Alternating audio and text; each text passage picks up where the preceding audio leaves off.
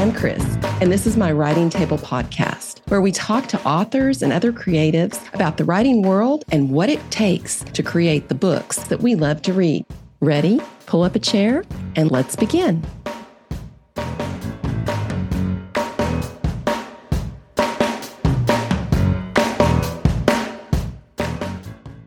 Yasmin Angoe is the author of Her Name is Knight and a first generation Ghanaian American currently residing in South Carolina with her family. She has served in education for nearly 20 years and works as a developmental editor. Yasmin received the 2020 Eleanor Bland Crime Fiction Writers of Color Award from Sisters in Crime and is a member of numerous crime, mystery, and thriller organizations like Sisters in Crime, crime writers of color, and international thriller writers. Welcome, Yasmin. Thank you. You have worked in education and mm-hmm. as a developmental editor. What was it that pushed you to write that first novel? I have always been a writer. I guess that's what a lot of writers say, but I have since I was young.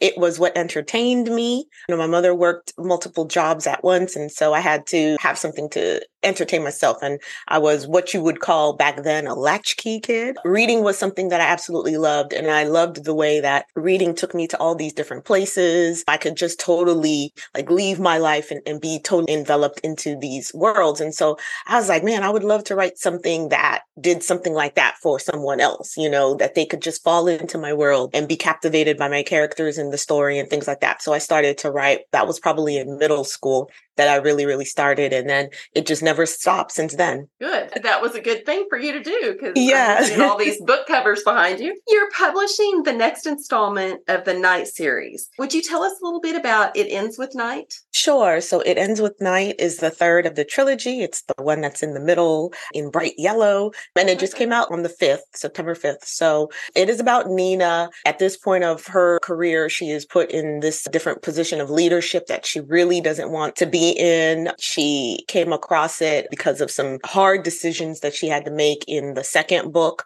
the one in green. And so now she's in this leadership position that she's never wanted to be in. She is by trade an assassin, the elite assassin of the tribe. So she is the head of the dispatch team but now she becomes the head of network, which is the team that oversees dispatch, does all of their operations for the tribe. So she is sent to Tanzania to be a liaison and help negotiate terms for a mining referendum that they are thinking about uh, putting in place. She's got to go through all these different challenges in a political nature. It's a different kind of mission for her. And so her having to overcome the obstacles of this different kind of mission and learn more about how she can move in this world is what the third one's about. For listeners who maybe aren't as tuned in to your Ghanaian roots, were you able to channel those in your writing? Oh, yeah, sure. So, my Ghanaian roots is, is, what I grew up with. I am Ghanaian American. So, I can honestly say that I lived in two worlds an American world by day when I'm in school with all my American friends, and then Ghanaian world by night and weekend when I'm with my mom and we're not eating burgers and fries, we're eating rice and stew and, and things like that. And mm, that's how I've always lived. My parents immigrated here to go to college at Howard University. And so, education was very important to them, raising a daughter who who was both Ghanaian, but then also very American because everybody wants to come and have like the American dream or whatever. Mm-hmm. So when I started thinking about Nina Knight and what she was going to be doing and how I was going to present her, that was later in life after I've gone through all those rebellious stages of, I don't want to, you know, be a Ghanaian. I want to be more American. And so I'm very, you know, Americanized and, and losing the language that I had grown up knowing and, and things like that. I realized that when my father passed, that I had to really hold on to my culture. It was a wonderful culture and that I would like to keep it prominent in my life for me and for my kids and, and theirs when they have them. And so I set out to make my lead a Ghanaian woman doing all of these things that nobody would really expect of a woman, much less a Ghanaian woman, an immigrant to do. And I wanted to highlight some of our customs, our foods, some of the dialects that we speak and, and the clothing, how we're very invested and loyal in family and, and things like that. And so I just really wanted to bring those things that I cherish, the relationships that we develop with family I really wanted to bring those to light in my writing. And I'm sure your readers will appreciate that. The beauty of novels show us how different families exist and their culture yeah. and customs. Yeah, exactly. The New York Times did a write up about They Come at Knight, one of the novels in your series. The Times said a main character who's a fearsome assassin for a secretive and elite government agency. That's pretty standard thriller fare. But there's nothing ho hum about Nina Knight, the killer at heart of Yasmin Angoe's They Come at Knight. What was it like seeing your novel showcased in the New York Times? I mean, it's still hard to believe because I really didn't think she would ever get there. I mean, I know that she was definitely worthy of. You never know, especially when you're writing something that is so grounded in a different culture, if Americans would understand and would see beyond, you know, the difference differences, be able to put yourself in Nina's position and see through her eyes and get yeah, she's a killer. Yeah, she works for this organization that eliminates their opponents, but they're out for good in their eyes to uplift the African people and the continent. But like that, there's more to Nia. She has layers to her, you know, and She's not just an assassin and she doesn't kill for pleasure. It's just a job. Those are the things that I really wanted to present with that character. That was the challenge that I gave myself when I wrote the very first book was I, I know that I'm going to make her an assassin. I know that I'm going to put her in a position where it's very hard to root for someone who goes out to kill on purpose. So how do I do that? That's bringing in her humanity. That's showing you how she became this assassin, what happened to her, how she survived it. So these three books, this whole trilogy is really an ode to survivors, right? And it doesn't have to be something huge. All of us deal with some sort of trauma, some sort of adversity in our life, and we survive it. And so, how does this one person survive these things that happen to her? And how does she learn to celebrate, you know, the life that she has? How does she fix her life the way that she wants it to be after everything that she knew was taken from her? And those are the things that I wanted to explore. And that's what I hoped and prayed that the reader would get aside from oh she just goes and she kills you know and it's mm-hmm. violent and all this other stuff sure there's that but that there's also a person behind all of this who's really just trying to figure things out and to survive and remold her life the way she wants it to be after all of this time. And so when that review came and it was like, oh, they get it, you know, they see more than just the typical assassin spy espionage book, that there is like some meat and some substance to this character that you really want to kind of get into and figure out how she works. I was like, yes, you know, I was really oh, happy. That is huge. Did you intend for this to be a series when you began? Initially, I did not. It was going to be just the one and done with Her Name is Knight. I put everything that I had into it. And that was before I was agented and definitely before I had a deal. But as I was writing it, even when I ended it, I was a little wistful because I was like, there's so much more of Nina that I could write. I wish it could, you know, go on. But I didn't think that agents, when I was shopping it around, would want to hear, this is the first of a trilogy that usually can give them pause. Yeah. When I got my agent and she said, well, how about you consider expanding it out and we can offer that to editors i was like well all right yeah okay i'll do that. Um and Let me think just, about this yes. I'm like mm, yeah sure i'll do that. Yeah you know it gives me a chance to be in this world a little bit longer this world that i love and the characters i love them all even the villains because i take such time with them as well. And so yeah that's when she said you know consider it and i was like absolutely i will. And so i was lucky my publisher also thought that it was something that should be spread out as well. It's a huge compliment to your writing. Thank you. How does one conduct research about a character who's hired assassin? Oh, that's a good question. If I told you, I'd have to come find you, Chris. Kill you.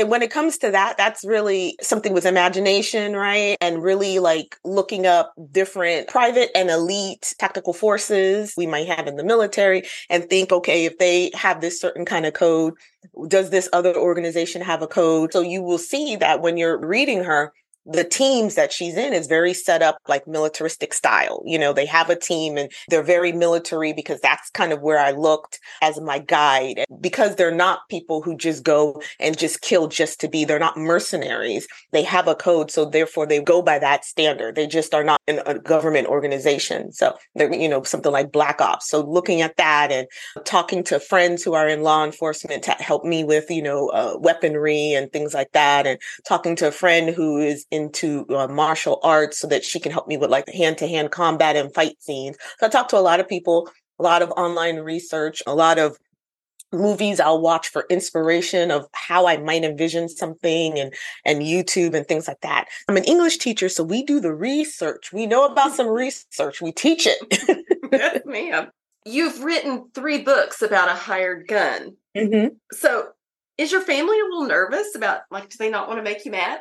Know. My husband jokes a lot and if I get annoyed with him, he's like, Are you gonna kill me in a book? Really, I don't do that. I don't envision someone and be like, I'm just gonna like really go at them in the book. I think they they think it's cool, but like now they're used to it. And my husband too. I think they get a kick out of hearing responses, like if they'll go to a signing with me or whatever, they'll get a kick out of that. My mom, on the other hand, because she is Ghanaian, we're Catholic, and she's very, you know, she's very religious and spiritual, and she just couldn't really, and she still hasn't like gotten with it. She doesn't understand why she has to be an assassin. She thinks now everybody will think all Ghanaians are assassins, and I'm like, it doesn't work like oh. that. She thinks that I have committed some sin, and and she's jokingly, though I think she's a little serious. She said that you know she asked God to forgive me. So hey, I, I don't know. I think that's uh that's just my mom who I love. if we see your mom holding a rosary, we'll know what she's praying about. yes, yes. You know, she's praying over me and asking for forgiveness for me. So just please, everybody, tell her that I have been forgiven. It's by God that I have the talent. So, you know, Amen. that's what I try to lead with. Along the way, while you were writing the series, did your process change at all? The first book, you know, I didn't have an agent uh, or anybody looking at it. It was just me. My family didn't even know I was writing it. So I was really writing for me and, and I didn't have time restraints and I could just put everything in it.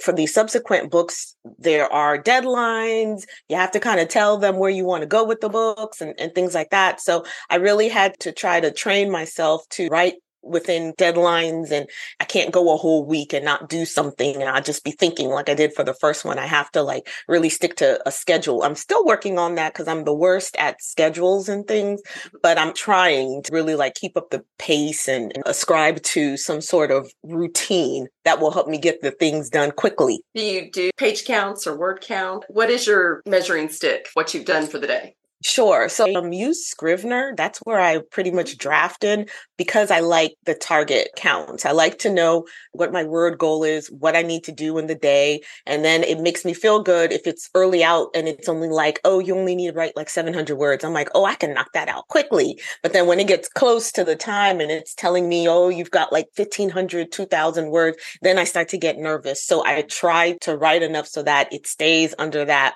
thousand mark. And I don't feel like I'm being frenetic. But that really guides me. I do my drafting there and I do all of my editing and, and polishing and stuff in Word. Are you a plotter? Are you a pantser? Do you know what your story is going to look like before you begin? Yeah, I have a pretty good idea of how I want the overall ending to be, like who's going to make it to the end, but I don't know all the details specifically while so i guess i would be what what they like to call pantser but you know i like to call it like just a natural progression and discovery of things uh, because i feel like i don't fly by the seat of my pants i'm just not writing willy-nilly i think about what i'm writing a lot before I start to write it. And I won't start until I really know the character well enough to be able to tell that story. That's why I don't like quite like that word because it's not really just going off free will it is some sort of, I guess, plotting in my head. It's just not on paper. But I'm definitely not a plotter because if I thought about everything and wrote it down, then it would be like the story's already told to me. It'd be boring and I wouldn't feel that natural discovery of what this story is going to be and what this character is going to do in this particular situation that I like to have when I'm writing. So when a reader is reading something that I've written, know that I too have just discovered this thing as you have discovered it. We discovered it maybe not together, but we went down the same journey. That's an important point you're making. I found that when I tried to do a really tight outline, it took all the fun out of it and, you know that curiosity. Mm-hmm. and when you're writing it you don't have that curiosity anymore. It's like who wants to hear the story if i don't want to write it? Yeah so, exactly yeah, exactly but yet i hear that when you do suspend, there is some plotting that is necessary because you've got to know you know where you're going to go with with that story for it to wind up where it's supposed to go. With romance, other genres, there's a little bit more of a prescription to it. Mm-hmm. And with suspense. Yeah, there are because you got to put some twists and reversals, you know. And I think that's something I can go back over and see. It's easier for me to write it through. And if I feel then when I've read it, something's missing. Maybe I need to like turn something up. Then I can fix it then. If I even think about it ahead of time, oh, this is the thing that's going to happen, then that also is like I've revealed too much to myself. And so now I'm working towards that reveal or whatever. And it tends to fall flat for me. And I feel like it's not something that is organic because I've thought about it too much. I probably have overthought it. So I try to like write without overthinking those you know particulars and then i'll go back and then also my developmental editors and things like that will will help me in those areas that that i might have missed because you know i was doing like the big picture stuff. From what i understand go through and write your first draft. Mm-hmm. and then when you look at it to see what's missing as a developmental editor are you able to see with objectivity when it's your own? It's definitely harder to do that. I would probably not go back into it immediately because I need it to like cleanse from me. And then when I open it up with a whole new set of eyes again, then I can find something. I'm like, oh, yeah, this didn't work for myself. I can be very critical of myself. So I like to give it to others and get their feedback and see, you know, what they're thinking with the development editor that my publisher gives me. I will usually wait until I get their feedback and I take it all in because I'm used to being an editor myself, because you know that has been my career in teaching others to write and how to give feedback and how to receive feedback, then I think that I work well with that whole process because I know that now I've written it, the book isn't for me. We have to make it work for the reader. And so that's what I go in thinking when it comes to edits and, and things like that.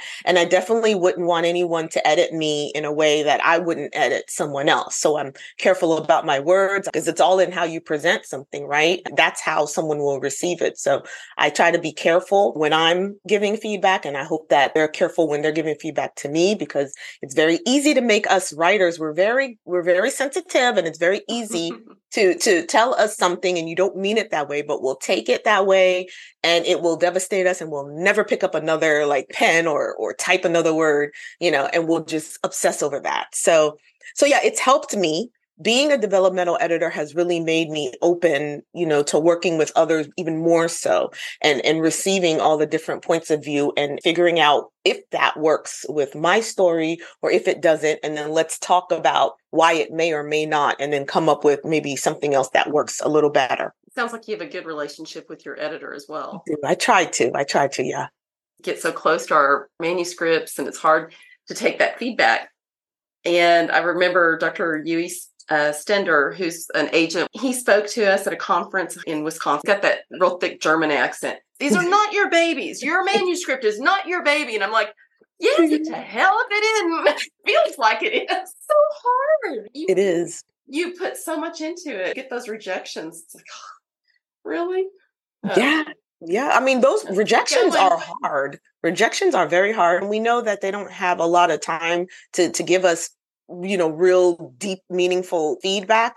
But if you don't really know what it is that has made you, you know, be rejected, I don't know that that's helpful either because we all want to do better. And if you can't fix what you don't know, then how do you fix it for the next person? So I feel like, you know, I don't know how agents and, and publishers can, can go through that. I guess mostly agents, because when you're by the publisher's time, your agent can kind of help you with what may or may not be working. But as uh, people who are querying agents, I know agents get a whole lot in their slush pile. But then I think also they should be mindful of the kind of feedback. If you're rejecting, you got to give somebody a little bit of a nugget to let them know you know what it is that may not be working so that they can take another look. If it's too vague then you know what do we do? We can't do anything and that builds frustration. You can't fix what you don't know. So i don't it's a lot. It is a lot. But he's right in the sense that it's not your baby. I like to think of my books as i'm like their surrogate mother. So i'm i'm baking you in my belly or whatever in my head and then i'm going to give you to your parent afterwards. And and so therefore it helps me to think this is like a surrogacy. I'm just and the editor's going to help raise the baby. Exactly. They're going to raise it and then we're going to like give it to all the parents of the world. When you get a rejection that actually had any little thing boy i want to save that. Yes i'm disappointed but they took the time to read which that's a good thing. That means mm-hmm. it was good enough for them to try it Mm-hmm. and then mm-hmm. they give you that feedback. mm-hmm. oh, that feedback is gold. Yeah, absolutely. You know, it's gold. You have a large family, and mm. with that, I suppose many responsibilities. So, how do you structure your day? I kick everybody out of the house. I said, get out of here. No. I, I, I, do look forward to the school year because then everyone is at work. Our kids are senior in high school and then in college. But, you know, the summers are the worst because then that's when everyone is here. So when they finally go, you know, to their respective areas and and I do have to spend some time like going through email. If I'm on a tight deadline, I try to write I write the best in the morning and day nighttime i'm a little tired my brain has worked all day and so all i want to do is veg out uh, you know in front of the tv so i really try to get my writing in as early as possible you know in the morning not at 5 a.m. because I'm not a 5 a.m. writer, though I really wish I could be. And then try to get the logistical things because that's one thing that I learned once becoming published is, you know, writing is a business and you still have to like tend to the interviews, which are fantastic and schedule things and stuff like that. So it's mm. better for me if I get all the creative stuff done first and then I can do logistical stuff and then I can just watch TV. Which writers call that research. exactly. It's a lot of research I do. I research, research all night long. what has writing taught you about yourself? What has writing taught me about myself? That's a good question. Uh, writing has taught me that I need it to feel settled. I think that when I haven't written and haven't written in a good amount, right, then I'm like unsettled. It's like when you are really addicted to like Coke like the soda, not the drug.